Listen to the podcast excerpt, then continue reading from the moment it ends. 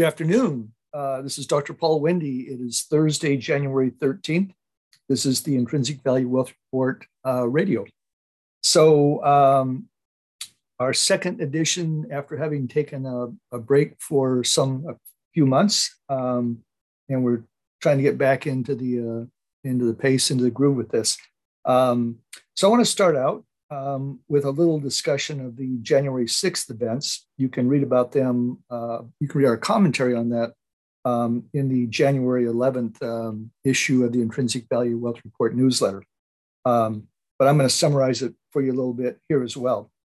The commentary actually comes from reflections that Ray Dalio, uh, who many of you may know is the founder and manager of Bridgewater and Associates, which is the largest hedge fund in the world, actually.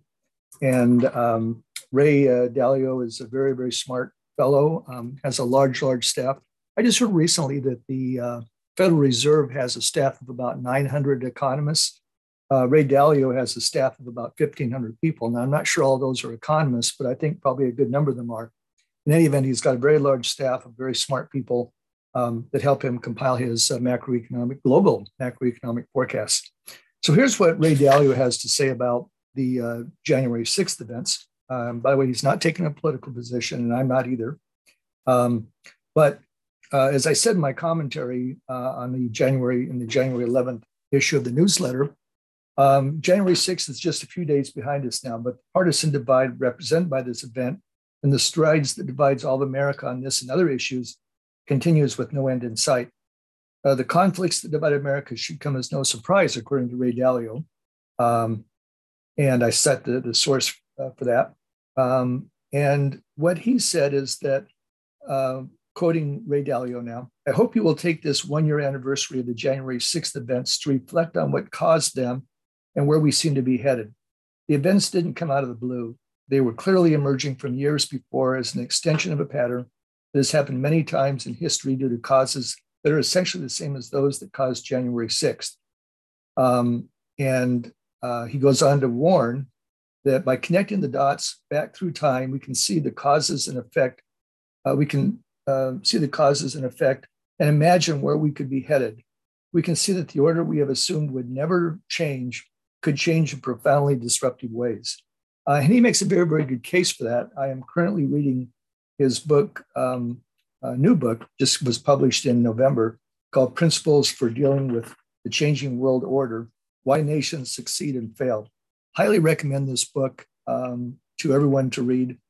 Um, you're going to get some different and, and very profound, I think, uh, perspective on where we are in the, um, uh, uh, the world order, um, the entire global landscape, and where the U.S. Um, uh, fits in that. Um, as I mentioned, I think he's Ray Dalio is uh, certainly worth listening to, uh, given his um, you know, stature of his position as manager of the world's largest hedge fund. Um, he has, again, a large staff of people that are helping him uh, with his global macroeconomic forecast. And that's basically what Bridgewater Associates does is, um, is does global uh, macroeconomic forecasting. Um, and he studied the, uh, the history of the world, nations, and so forth, going back at least 500 years. So again, highly recommend that, that read. Um, that kind of segueing into uh, uh, our own economic analysis, um, which we are currently updating. Um, so I don't have a lot for you right now. Um, probably in the next couple of weeks, as you know, that's a key part of what we do with the Intrinsic Value Wealth Report newsletter, as well as what we try and cover in these podcasts. Um, but because it's been a few months since we've really formally written about things, uh, I'm doing kind of a re-review of, of everything. We certainly keep track of things on an ongoing basis, but I'm trying to get a really comprehensive picture to present in the newsletter and in these podcasts. So that's um, that's under review. But just a real quick thought on that is, you know, the um, uh, the U.S. economy and the global economy has been affected by many things. The uh, is being affected by many things. The pandemic, the high inflation in the United States, the, uh, the labor uh, imbalance, supply chain problems uh, that are a global problem. And so, um, you know, again, we will summarize these in a little bit more detail in future newsletters and future podcasts. But um, things are are um, not good on a global economic basis um, and haven't been for a while and seem to be actually in many cases getting a little bit uh, worse. So more on that later. Um, by the way, um, as part of our, our review of the economy um, and the models that we use to do that, I've written a paper uh, called The Value Creation Theory of the Economy. And uh, this is pending publication with an academic journal. I won't say which journal um, just yet. Um, and so, uh, but we'll be talking about uh, this, this concept of the value creation theory of the economy in future podcasts and in, in the newsletter. But it takes a, a position that it's, it's um, which what we really want to be doing, um, not just the US economy, but all economies around the globe, large and small, um, and this has always been the case, is you want to make these economies more prosperous. And um, uh, there's several key factors to that. Uh, productivity is, is a big one.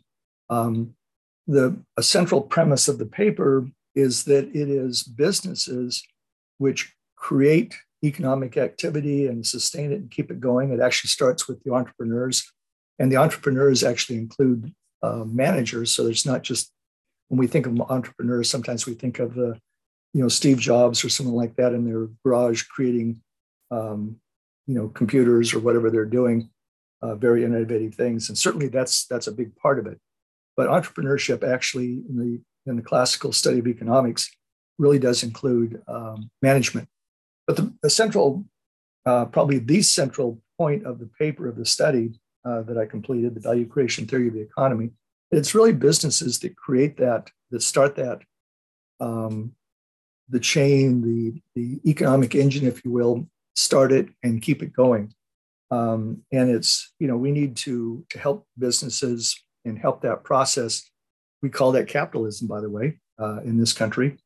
And um, so we need to encourage all that. Again, more on that as we as we go through um, uh, other uh, newsletters, other wealth reports. as well as these podcasts. Um, so more of that coming down the road. But it, it fits right in with also our economic uh, forecasts and and you know viewing the world, the global economy, and the U.S. economy in particular. And if we're doing a good job of of creating that value, um, you know, using the things that business do really, really, really well.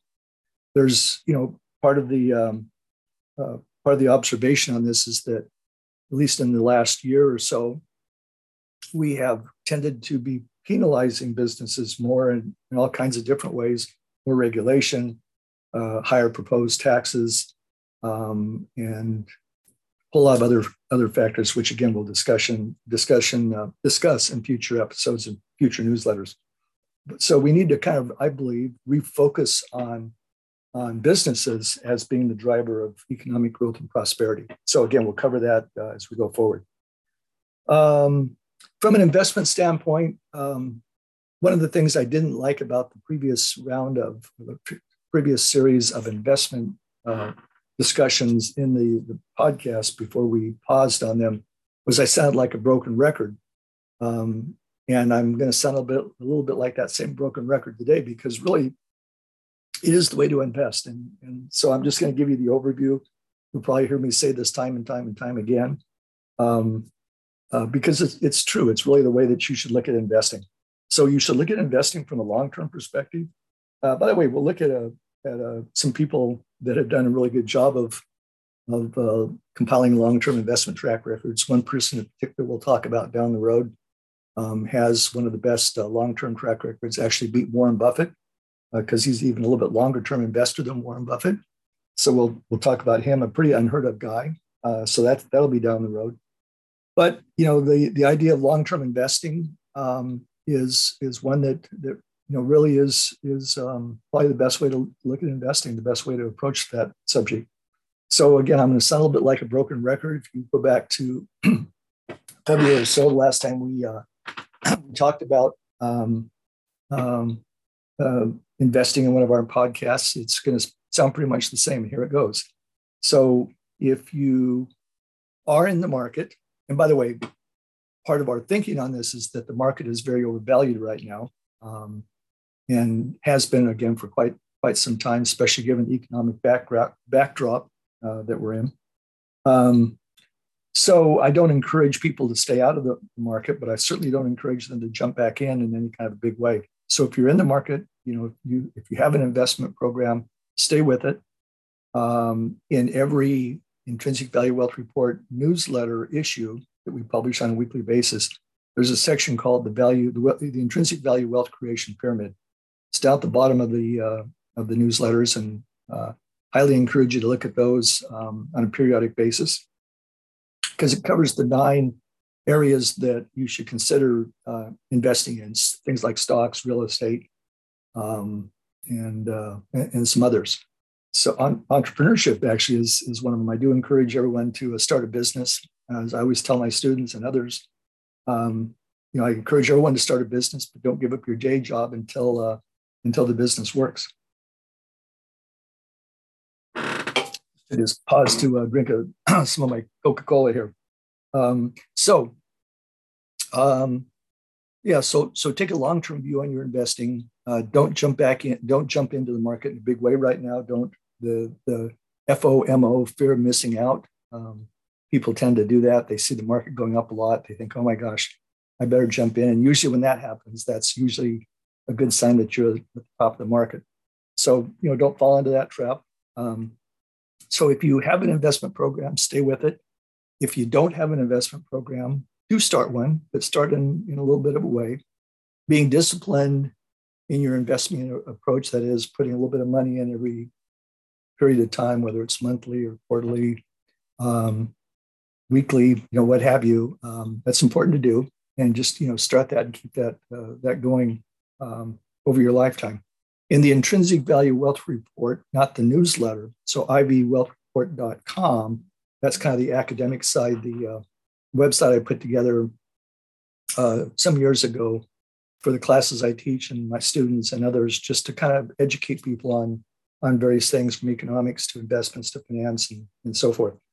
Um, but in there, there's a lot of good material on you know starting investment um, uh, portfolios, starting investment planning, and so forth. And again, we'll cover those as we go forward in these um, in these podcasts and in the newsletters. Um, the intrinsic value wealth report newsletter. excuse me. That's may, maybe how you got to this. Um, that's maybe how you got to this uh, podcast. Um, uh, you know, ha- has other investment ideas and so forth. Um, that is a subscription-based uh, newsletter uh, you can get in for as little as a dollar, um, um, and and that's okay if you only want to put a dollar in. Fine. the idea is just to pay what what you get out of it, but you know, pay the amount that you that you think it's worth. So uh, if it's only a buck, that's fine. It helps us defray the cost of uh, of you know publishing the newsletter. If you want to put a little bit more, that's always welcome. Uh, completely your choice. So um, again, I you know I, I think that you know start an investment program um, stay with it. Don't jump in right now. Look for the long term, and we'll we'll we'll talk about some of these investing ideas going forward. So there you go. I guess it's probably like a, a broken record. That's what I was saying some months ago. Last time we uh, we all talked together on this podcast. I do want to kind of conclude with a. excuse me, I'm talking too much today. I do want to conclude with a little uh, personal story, I guess. Um, this just happened to me in the last uh, few days. Um, well, it actually goes back much, much further than that. The subject of this, the topic is really finding one's roots. Now, I grew up in a little town, actually not too far from where I, where I live right now, a little town, um, the little town of Oceanside, California. Um, back when I was born in Oceanside, um, it was really, really small. It's grown quite a bit now, but it's still a pretty, it's still a pretty little, small little town, little community. Um, and, you know, as a youngster, I wasn't particularly interested in my, my roots, my family. Um, but we did go visit, um, my family and I, we went and visited my grandfather up in LA a lot because he was uh, very elderly. He was in his late 80s and 90s. I think he was 95 when he passed away. Um, and that was when I was very, very young, by the way. Um, and so I don't remember a lot about him, but I, you know, it's funny because I remember a lot about the neighborhood that that he lived in. Um, you know, I learned to do a lot of things. I learned to to ride a little. I had a little. My my parents bought me a little metal car. Uh, you know, now we see them. They're plastic and they have motors on them, but this was just a little one that you you pedaled. And I remember riding up and down the sidewalk. Um, there was a house on the corner of this street, um, two story house, and a family lived there. And they had, you know, young children about my age. And I saw my first Frankenstein movie with them uh, in black and white. And um, so anyway, I remember that that neighborhood a lot. But then, you know, my my grandfather, when I was quite young, passed away. So I um, I kind of lost track of it. Always over the, the years, always wanted to go back and visit the neighborhood, but I had no idea, except that it was in LA somewhere, where it was. Well, recently I was going through a storage unit. Excuse me one second here. so recently I was going through um, a storage unit I have and found a, uh, a book that had what I believe is the address. Uh, I looked at on Google Earth. It looks like it kind of recalls what the neighborhood that I uh, that I recall it being. And so I'm going to go up and visit um, that that area and see uh, see if it looks familiar to me from I don't want to say how many years ago, but it was a lot of years ago when I was just uh, a youngster and up in that neighborhood. And the kind of the part of the reason, a big part of the reason I'm telling you this story is because I think it's important to go back to our roots.